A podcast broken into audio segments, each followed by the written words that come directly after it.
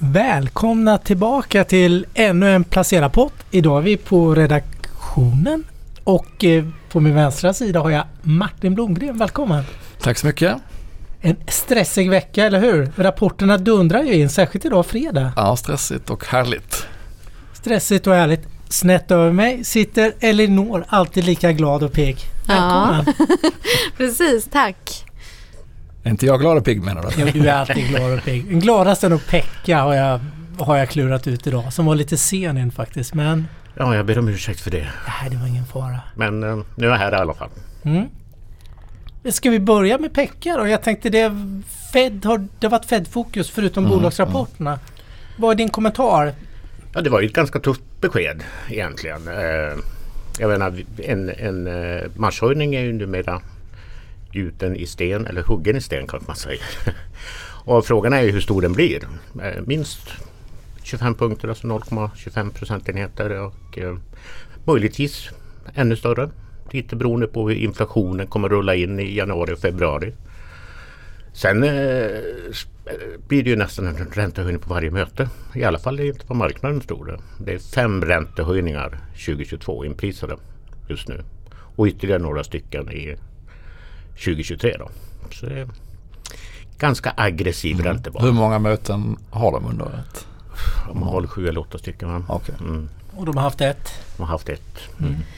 Men med tanke på marknadens reaktion har det varit oerhört slagigt här. Men det var väl inte så illa som man hade kunnat befara i värsta scenariot? Eller hur ska man tolka det? Ja, alltså man kom ju inte med några besked när det gäller alltså att börja sälja av sin obligationsportfölj. Utan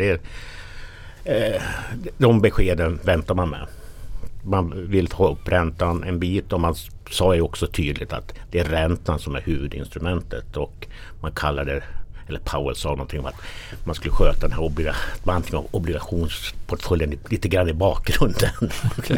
Lycka till med det. Ja.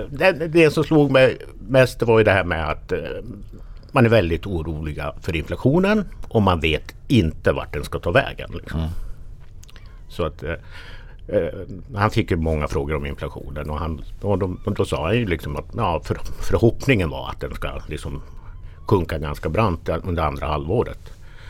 Men vilka som ska vara drivkrafterna var han väldigt vag med. Och om du får recensera då, var det tydligt och var det någonting du saknade i kommunikationen som du gärna hade velat höra? Nej, egentligen inte. Jag har ju allt med börjat gilla Powell också som är ganska cool och ganska rak och svara på frågorna på. Sen får han ju alltid komplicerade frågor. Jag menar 60-70% av frågorna är ju sånt som han egentligen inte kan besvara. Liksom, vad ska räntan ligga på då och då? Liksom, hur ska ni göra? Liksom? Ni får vänta på besked. Liksom. Men nej, egentligen inte. Det har ju blivit mycket bättre också från Feds sida nu när man faktiskt har presskonferenser och prognoser och inte så på Greenspans tid. De skulle vara lite mystiska i sin kommunikation. Men vad ser vi vad ser marknaden att räntan ligger på om ett år? De korta amerikanska räntorna? Ja, men alltså, styrräntan ska ligga på 1,25 då i slutet av det här året enligt prissättningen. Då. Hur påverkar det de andra centralbankerna? ECB och Riksbanken har ju inte flaggat för några som helst höjningar under innevarande år. Nej. Och jag är ju svårt att se att de skulle leverera det. Liksom. Alltså inflationen i USA är annorlunda än den är i Europa och Sverige. Här är det mer liksom externa drivkrafter. Det är det ju också i USA, men där finns det också ett inhemskt liksom, tryck från en historiskt stark arbetsmarknad, som Powell uttryckte det. Och han gjorde ju jämförelse med 2015. Och senast man höjde räntan, och den här gången är ju inflationen mycket högre än då. Arbetslösheten en bra bit lägre och tillväxten högre. Liksom. Ja, vi såg ju amerikanska siffror igår. Den är ju snarare urstark. Starkare än Kinas nästan. Jag menar, det är ju... Ja, om man inte höjer nu, när ska man då? Ja, precis. Mm. Och ska man vara sån här riktig, vad ska man säga, Fed... Basher. Ja, så... Jag tyckte mig utläsa att Powell gärna hade sett en räntehöjning redan nu. Ja. Men att man inte hade flaggat tillräckligt för den. Liksom. Och det finns en väldigt konsensus inom den här räntesättande kommittén. Då, att det är dags att höja räntan. Mm. Så är det lite överdriven den här oron då, kan man, om jag tolkar det rätt, eller? Nej, räntehöjningen kommer ju, och, men mycket av det här visste vi egentligen i mitten på december. Liksom. Så att det är inte några jättenyheter. Det går lite snabbare än väntat. Men... Om jag tänker ändå utifrån förutsättningarna, så då känns det ju ganska naturligt att höja räntan. Ja. Absolut. Och så får man ju säga att på börsen har man ju tagit ut det här nu. Det är det vi har sett de sista veckorna. Att det har gått ner så otroligt mycket i början på året, och i måndags var det väl ner nästan 5% i Stockholm inför det här mötet, så att man har ju tagit ut i förväg att det kommer att vara lite högaktiga då kanske än vad man trodde för bara några veckor sedan. Men ECB och Riksbanken alla måste väl följa efter, och vi har väl inflation här i Europa också. Vad är det som stoppar oss? Sverige sticker ut lite grann eftersom vi har väldigt låg till exempel kärninflationen, räknar bort liksom, energipriser, så har vi ju fortfarande en ganska låg inflation, så det finns ju ingen anledning att hetsa fram några räntehöjningar liksom. Det skulle vara för att skydda kronan från ytterligare fallen och sånt där. Och ECB är lite grann i samma båt liksom, men löneavtalen är väl helt annorlunda i Sverige än för USA, att man har långa avtal och så det är väl en faktor. Ja. Så visst, marknaden börjar man prisa in kanske en räntehöjning från Riksbanken redan i år, alltså mot slutet av året, men jag tycker det är alldeles för tidigt att ha den diskussionen. Sen kan ju jag ha fel då, men jag tror inte att man liksom... Det blir lättare att höja räntan i Europa när Fed går i förväg, men... Det finns inget egentligt behov av det just nu. Men du snuddar vid det, kronan. Den har ju verkligen... Ja, och det är väl... Jag menar, dels är det ju det här att när det blir jobbigt på börsen så blir det jobbigt för kronan. Det är ju ett mönster vi har sett väldigt tydligt. Och sen finns det väl andra faktorer, som sagt var. Räntedifferens mot USA, Riksbanken långt efter, lite säsong säkert också som spelat roll. Sen lite att det stapplar kring årsskiften och sådär. Men jag är inte förvånad över att kronan går så dåligt, men däremot så det finns egentligen inget skäl varför kronan ska gå så dåligt som den går. Liksom. Men det finns ju ett skäl att dollarn ska vara lite starkare, så de ändå ligger så pass först nu i räntehöjningscykeln. Ja, räntedifferenserna blir ju liksom, kommer ju i spel givetvis. Det är ju tryggare att ligga i dollarn. Sen tror inte jag att dollarn kommer stärkas särskilt mycket från de här nivåerna. Det där kan gå fel givetvis, men den har redan gått så pass mycket. Liksom ligger på 1,11 mot euron. Det är väldigt lågt, och den anses ju vara övervärderad i ett mer långsiktigt perspektiv. Så. Det är dyrt att åka till USA i dessa dagar. Ja, om man nu... om man ens kommer iväg. Om man ens får resa, Men den starka dollarn brukar ju gynna våra svenska stora exportbolag som har intäkter i dollar och kostnader, mycket kostnader i kronor. Ja, men så är det ju. Speciellt kanske de bolagen som en del av skogsbolagen så där, som har mycket inhemsk produktion och intäkter på den stora marknaden, världsmarknaden. Men jag skulle säga att de stora verkstadsbolagen är numera så, har så mycket kostnader i de länderna också. Man har produktionen på samma ställe som man säljer, så att det är inte en så stor fråga som vi utanför bolagen ofta vill göra gällande kanske. Med undantag därför Rottneros och den här typen av bolag med nästan bara produktion hemma och försäljning utanför. Så att, jag skulle inte säga att det är en jättefaktor just det här kvartalet i alla fall. Men skogsbolagen har väl överraskat lite på den positiva sidan? Skogsbolagen, ja. SCT till exempel, som väl inte är den faktorn längre, som får köpa in väldigt dyrt då. För de är ju precis tvärtom. Ja. Precis. Det var väl också där en stor anledning till att de delar sig. Ja, så där är det tufft. Men det är ju, hela inflationsfaktorn är ju, finns ju där. Man ser ju att i princip alla bolag säger att de har höjt priserna för att kompensera.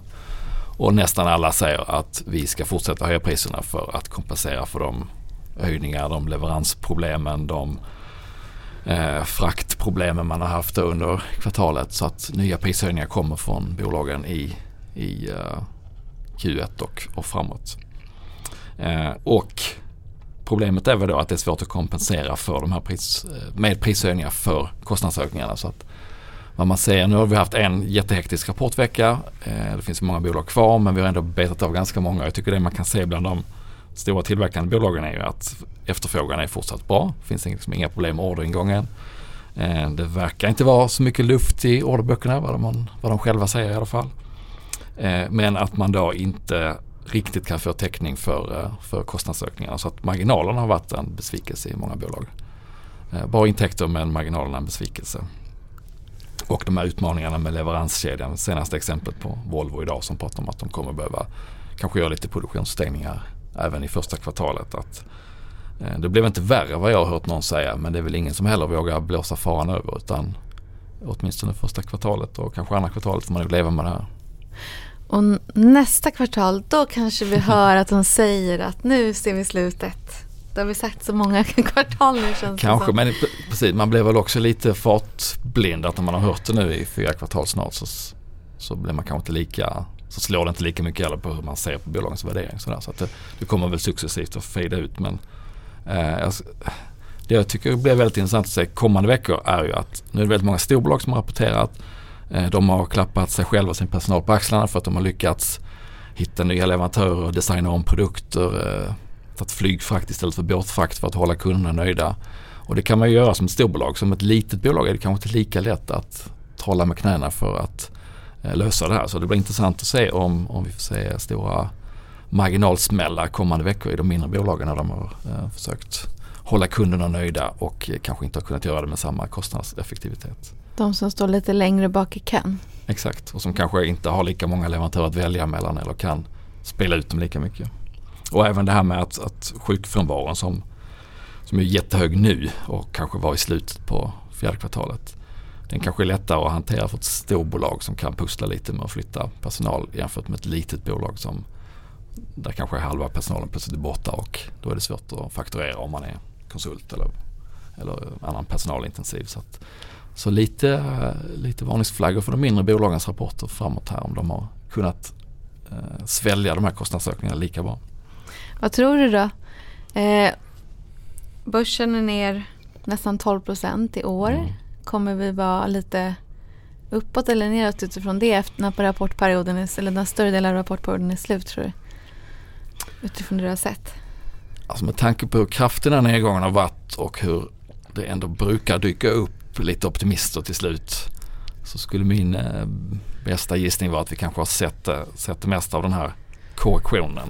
Men jag tror nog att vi kommer få leva med den här ändrade synen på värdering i takt med att Fed höjer räntorna och att kanske de här aktierna som har gått på att de har en bra story eller på att det är en hög värdering, men man säger att dyrt kan alltid bli dyrare, den kanske inte är lika gångbar resten av året. Så att, den här korrektionen tror jag närmar sig slutet, men jag tror att det är svårt att gå tillbaka till vad vi har sett i månaden efter pandemin, att man hissar allting till skyarna. Ja, och tittar man på hur det ser ut i världen på olika börser, så är det ju de här börserna som haft ganska mycket luft i sina värderingar som har gått ner. Alltså ja. Det är Sverige, det är USA, framförallt Nasdaq, det är Holland, det är Danmark. Jag menar, genomsnittsbörsen i EMU-området har gått ner med ungefär 3%. Ja. Så att det är ju som sagt var mycket luft som har försvunnit ur värderingarna. Och enligt den här artikeln som Karl skrev om Nasdaq-börsen, så var ju där en korrektion som egentligen startade redan i våras. Det år sedan nästan. Mm.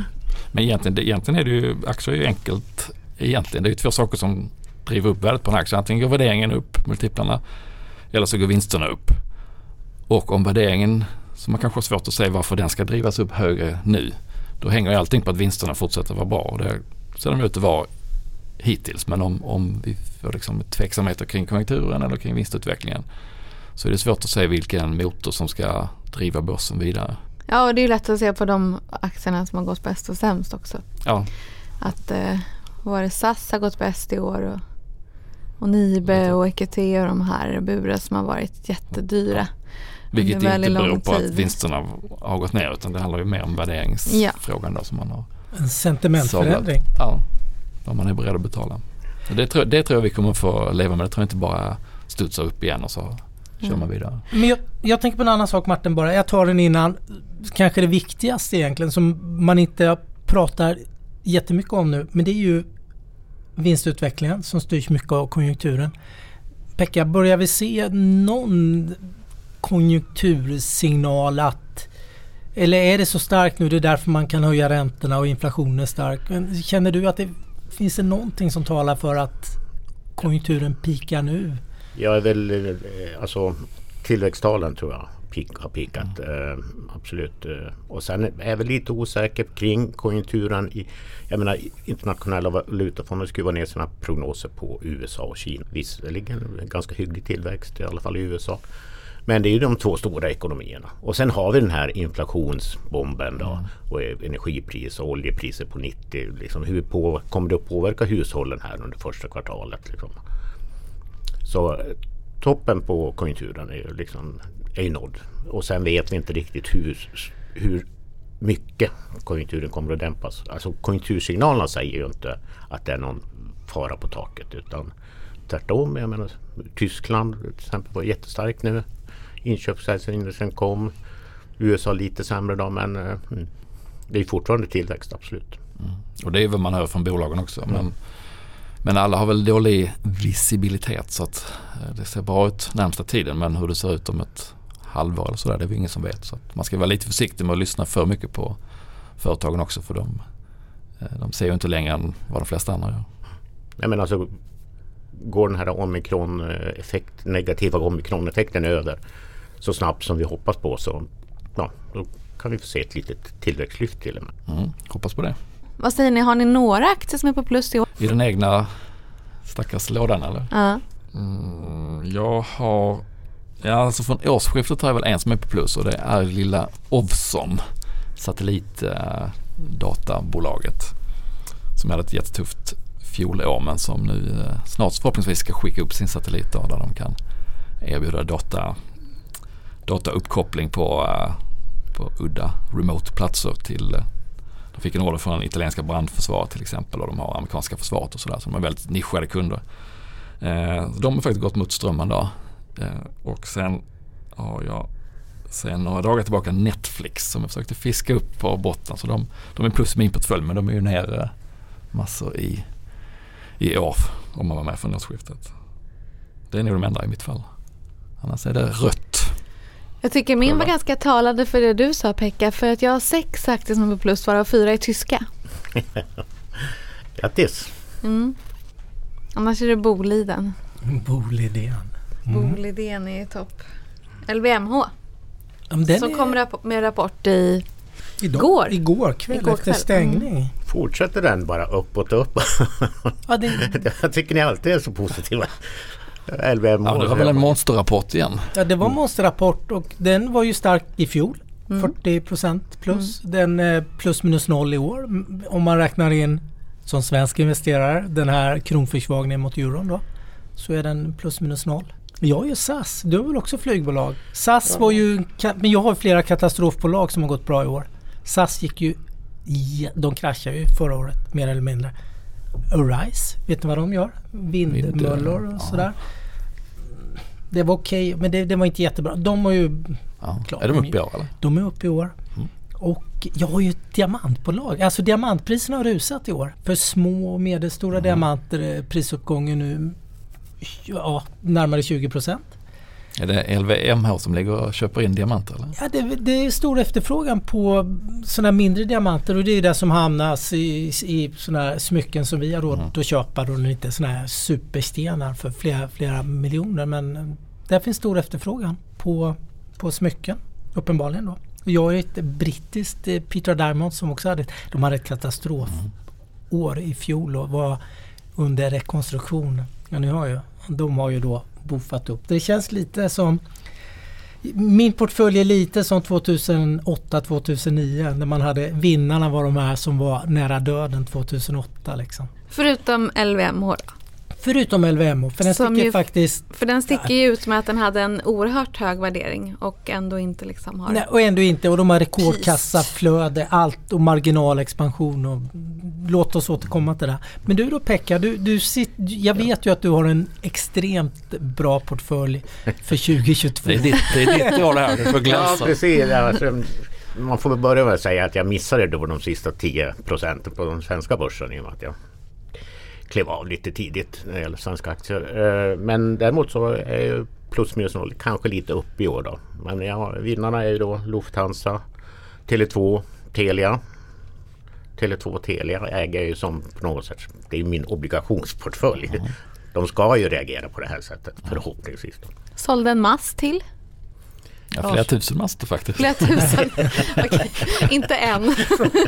Ja, de sålde ju en del av sitt svenska mastnät, eller knappt hälften av det, i går kväll presenterade de det. Och tidigare de sålt i Finland och Norge var det väl förra året. Ganska listiga affär, de behåller ändå kontrollen men man säljer masterna där man kan hyra ut utrymme för basstationer till operatörer. Så att de får börja behålla kakan och får in pengar och kan dela ut till Pekka och andra. Tack för det, Telia.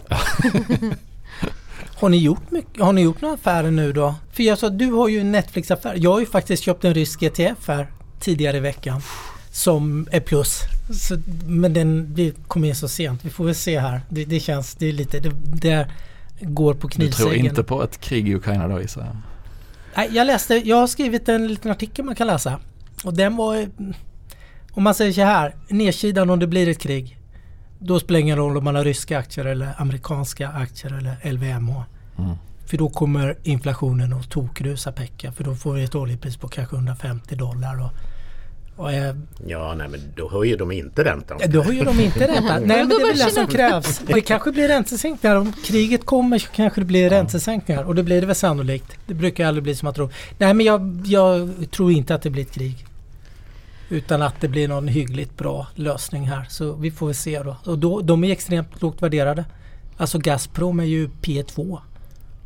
Om vi pratar låga P2. Även i dessa dagar. Och gillar 22%. Och får sannolikt då rekordvinster med tanke på att vintern fortsätter och efterfrågan är stor på naturgas i Europa. Men för några veckor sedan så satt du ju här och ojade dig över den politiska risken. Du känner inte att du har lärt något av det? Jo, men det har jag gjort mycket. Jag tycker Kina men med den i beaktande så tror jag den är mycket. Den är ju prisat redan. Lite samma resonemang som Martin är inne på, att nu kanske marknaden har prisat den här nya informationen som kom egentligen i mitten på december. Att det blir räntehöjningar betydligt tidigare än vad marknaden trodde från Fed. Så nu har tagit en månad och på något sätt initialt blev det ju en galen reaktion som börserna gick upp för att till nyår och sen har man på något sätt. Och jag känner väl likadant med Ryssland. Där är ju ryska börsen är ner över 30% nu sen man började med den här Ukraina diskussionen då någon gång i tidig höst. Så jag vet inte, jag håller med dig, politiska risken är hög, men jag resonerar lite som Martin, att jag tror att det mesta är diskonterat, för nu är liksom Moskva-börsen billigast i världen. Yeah. Man har ju en större säkerhetsmarginal om man går in efter att något sånt här har hänt. Det var lite som jag tänkte i Netflix också när den har gått ner, halverats nästan, jag kanske inte hade köpt den tidigare, men här har man ändå en säkerhetsmarginal att det inte är lika risky.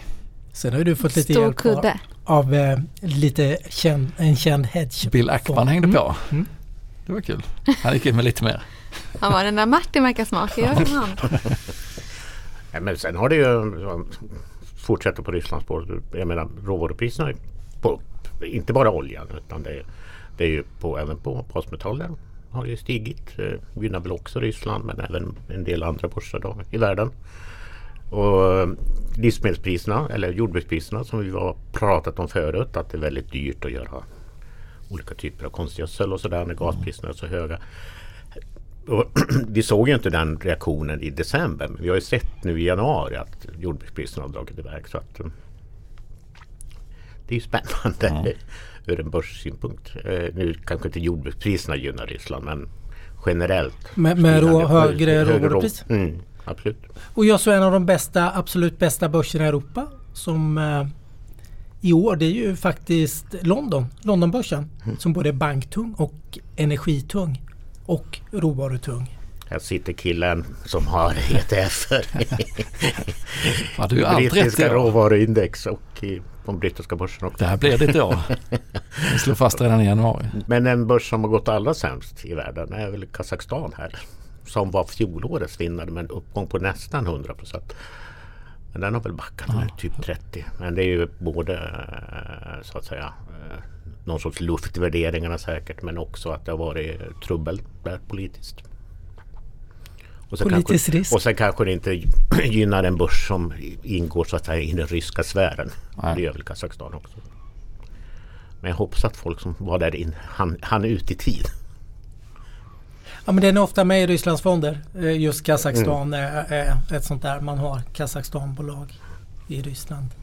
Great Rush eller hur man ska se det. Nej, jag gjorde ju lite dåligt tajmat. Nu var det i och för sig långsiktigt, men det var ändå alltid tråkigt dåligt tajmat in med SC till dig. Jag köpte ju det förra veckan innan rapporten. Men då tänkte jag att då passar jag på att köpa lite mer. För jag tror... Snittar ner dig? Jag snittar ner mig. Och sen när det gick ner så där jättemycket och jag inte hade något som dök upp i huvudet, så då köpte jag en Sverige-ETF bara. I måndags eller? När det föll? Det kan det ha varit, ja. Jag tror att jag har gjort det 2 gånger den här. Men det kan vara när det går ner runt 2,5%. Just det, då brukar du hugga. Då brukar jag köpa någonting. Mm. Men ja. Men nu har det ju gått ner ganska många gånger, så nu gäller det att man har pengar kvar också. Ja. Jag har suttit lugnt i botten. Jag tycker det var väldigt besvärligt inför Fed-mötet.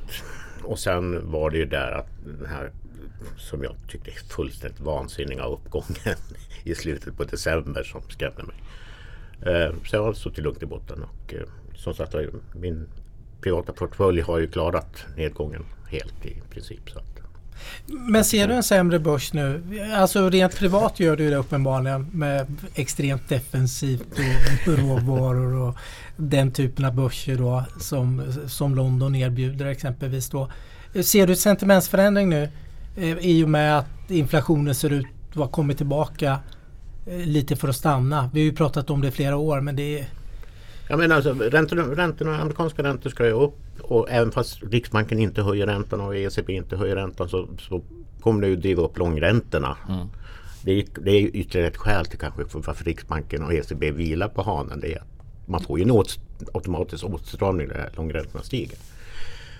Och sen tycker jag väl så här att både baserat på den artikel som Karl skrev om Nasdaq och det jag ser på liksom börsvärlden nu, det är att vi rensar ut en massa luft, som jag ser det, ur värderingar som jag inte tror kommer tillbaks.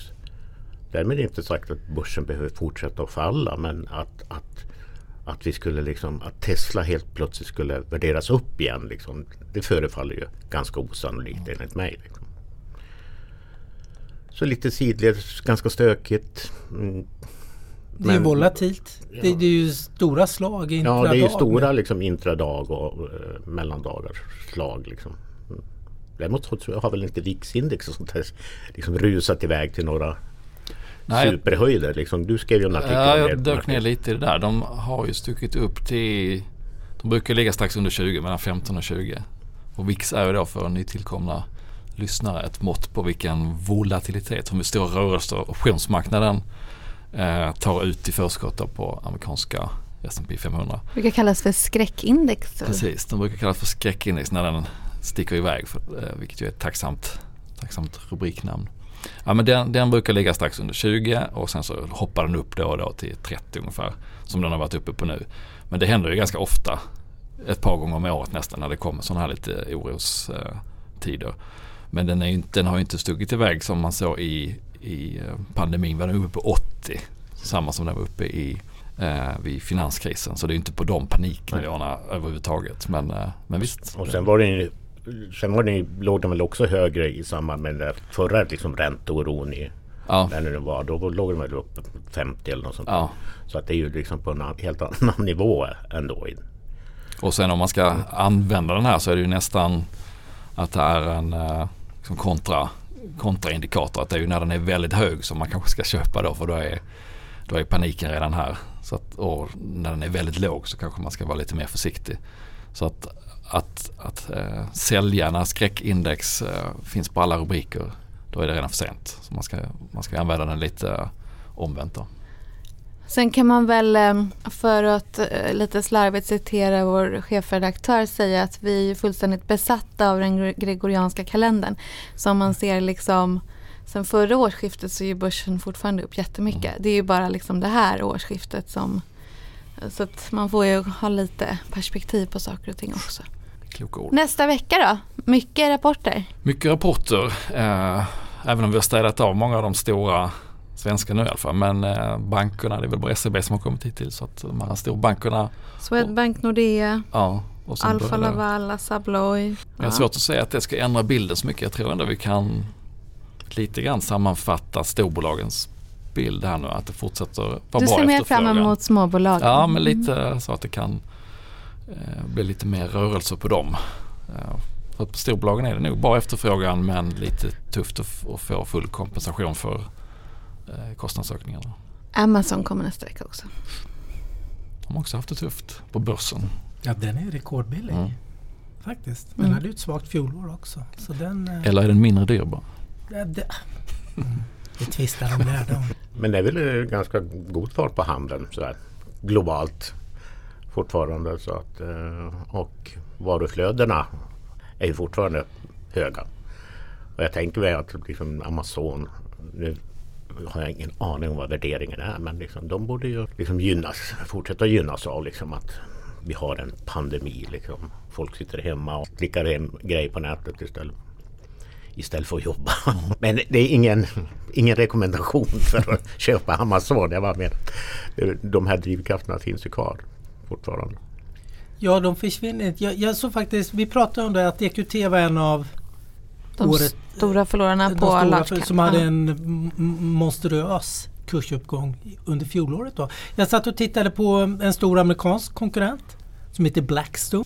De levererade rapport igår. Den var superbra. Blackstone värderas ju betydligt lägre än vad EQT gör och kanske är marknadsledare. Du äger, va? Ja, jag äger lite Blackstone. Men nu tappar jag något. Vad var? Ja, förlåt. Nej, men avbröt dig. EQT jämfört med Blackstone? Nej, men det var något Pekka sa egentligen som jag skulle... Amazon, folk sitter hemma och handlar. Ja, just det. Precis. För e-handelsbolagen hade ju jäkligt dåligt fjolår, även globalt. Ja, inte minst Alibaba då. Men det är väl helt andra kanske premisser det har gått ner på. Men det har inte varit något superår i fjol. Och Blackstone sa att de har jättemycket pengar, de tar in mycket pengar. Och de såg den här nedgången nu inom tech. Som du var inne och touchade lite på Nasdaq, att det har varit kärvt och så, men vi kanske inte ser de här jättevärderingarna igen som har varit då i Tesla och sånt. Men också att det ger bra köptillfälle. De tittar mycket på tech och tillväxtbolag nu då när de har börjat komma ner. Och då kände jag så här, som jag har köpt lite spackar nu. Om man bara ska ta det rent teoretiskt spackresonemang, för det är många spackar som inte har köpt något. I Sverige? Nej, det är väl ingen i Sverige. Men allt annat borde ha blivit lite billigare nu också. Även det onoterade då, tänker jag. Så jag känner ju som lite spackägare nu då i mina två spackar att det kanske kommer något snart, för det blir lite tuffare investera kollektivt. Det är inte lika hett nu att köpa. Det var så Blackstone resonerade också, att vi tror att det blir mycket köptillfällen nu. Vi kan göra bra grejer i våra nya fonder nu och köpa upp. Ja, det är väl bra att de inte har stressat in. Jag tänkte också på det inom SPAC, att vi kanske får se lite spännande och att det blir lite billigare förvärv man gör då. Och de här superstora bolagen med jättestora kassor sitter och liksom gnuggar handflatorna, tänker du också? Ja, men Microsoft gjorde ju Activision. Activision hade ett skitår i fjol. Det var en av de sämsta aktierna i S&P 500-index som vi pratade om i ena podden. De var på 10 i topplistan eller 10 i bottenlistan, hur man nu ska se det då. Och, de fick en budpremie, men det blev bra. Jag såg rubrikerna, det här tjänar svenska fondsparare på, men under året så det var ingen effekt rullande 12 månader liksom. Så du har helt rätt. Jag tror att det kan väl dra igång lite affären då när de som vågar handla, som har kassor, Blackstone har kassa. De som har suttit på sidlinjen och väntat och spanat. För att återgå till den Nasdaq-artikeln som Karl skrev, lite synd att han inte är här, men pratade med honom i telefon igår och han trodde väl att det är väl ungefär lite drygt hälften av företagen på Nasdaq-börsen som har tappat minst hälften av sitt värde från toppnivån under det senaste året. Liksom. Så det är väl klart att det har blivit väldigt mycket billigare för de här som sitter på och ruvar på sina pengar, liksom, när SPAC-bolagen. Och som du säger, det är ändå trender som inte kommer att försvinna.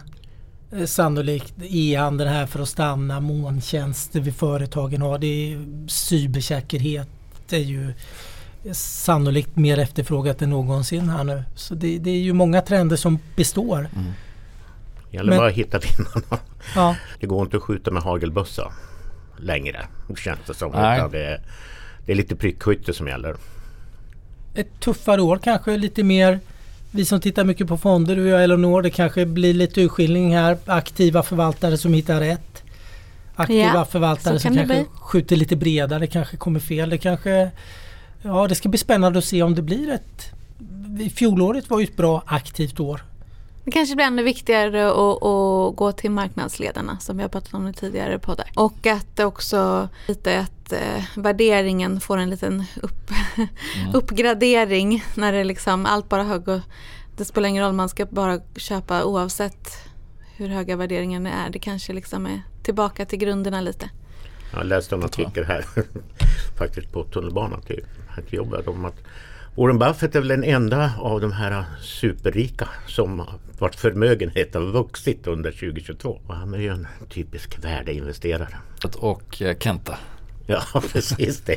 Jag brukar kalla mig själv för lite grann Buffett-investerare. Jag vill förstå vad jag investerar i. Och de får jättegärna tjäna pengar också. Allt är klokt. Det låter klokt. Jag tyckte Elinor sa kloka ord. Jag tror att det kan bli värderingen kan komma i fokus i år. Det är inflation, det är räntor i fokus i början på året. Det kan snabbt bli att det är värderingar. Det ska bli spännande att se om det blir det här. Man börjar prata värderingar mycket mer. Och inte att dyrare kan bli dyrare. Jag tycker vi tar helg. Det gör vi. Trevlig helg.